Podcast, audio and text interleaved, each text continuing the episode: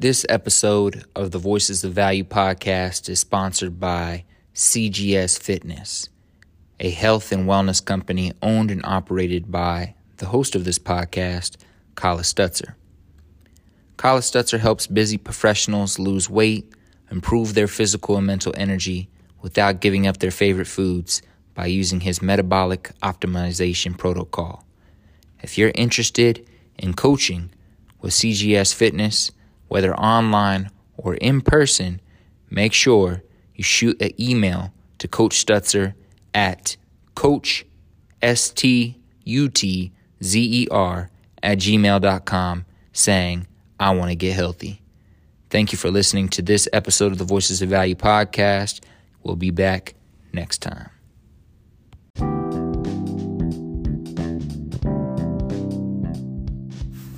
Welcome to today's episode of the Voices of Value podcast, where we will be highlighting LeBron James, the first active NBA player to reach billionaire status.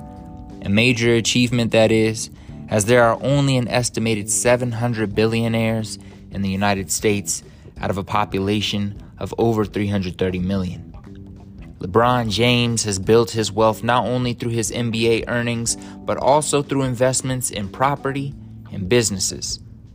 Some of these investments include a stake in the Fenway Sports Group, the owner of the Boston Red Sox, as well as his own Spring Hill Company, which includes a marketing agency and entertainment company. In addition to these investments, James also owns real estate valued at $80 million and has a 10% stake in the Blaze Pizza chain, which is worth around $30 million. Forbes estimates that James has more than $500 million in cash and, invent- and investments. And you know, Forbes is always a little bit behind, so I'm sure it's a lot more than that. This is a major milestone for LeBron James, who has long stated his goal of becoming a billionaire. And actually, in 2014, told GQ magazine that it was his biggest milestone and that he wanted to maximize his business. It's clear that he's achieved that goal and then some. While some may say Michael Jordan is also a billionaire, the basketball great didn't achieve that standing until after he retired from the game.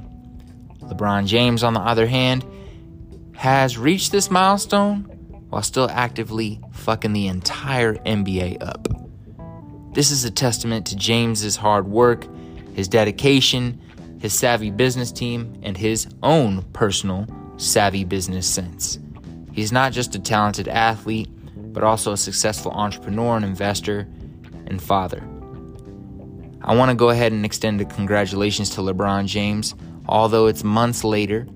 This is an impressive achievement that a young man like myself admires and looks up to as inspiration, as hope for me and all the other brown and black men out here trying to hustle and become great fathers, great businessmen, and potentially also great athletes. Net worth and liquid cash are something I want to talk about today as well, just as a little educational point of view for this episode. Net worth and liquid cash are two different measures of an individual's wealth. Net worth is a person's total assets minus their total liabilities, which gives an overall picture of their financial worth.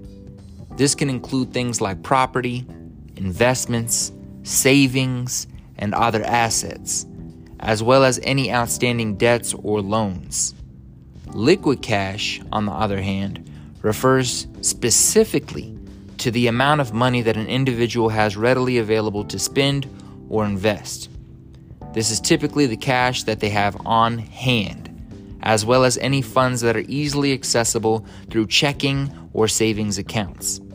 In other words, liquid cash is a subset of an individual's net worth and represents the funds that are immediately available to them. While a person's net worth may be quite high, they may not have actually that much liquid cash available at any given time. This can be important to consider when making financial decisions, as liquid cash is the money that is immediately accessible for spending or investing. Now, Collis, host of the Voices of Value podcast, why do you even mention this? I mention this because sometimes people will be haters. and they'll be like, why does this person have a billion dollars and he's not solving hunger? Why does this person have a billion dollars and he's not paying for every student in America, every black student in America to go to college? People can never be satisfied, but people can also be ignorant. For you to think that just because someone's net worth is $75 billion or a 1 billion or 5 billion or 9 billion dollars does not mean that they just have that amount of money sitting in their bank account available for immediate use. I find myself going back and forth in argumentative dialogue with friends, family, and just random people on the internet sometimes talking about why doesn't this billionaire just save the world? Why doesn't this billionaire just do this? Well, first off, it's not that easy to just distribute cash to anywhere in the world and to immediately have impact and know for sure that your money went to the right place. But number two, likely they don't actually have that much cash just there available to deploy.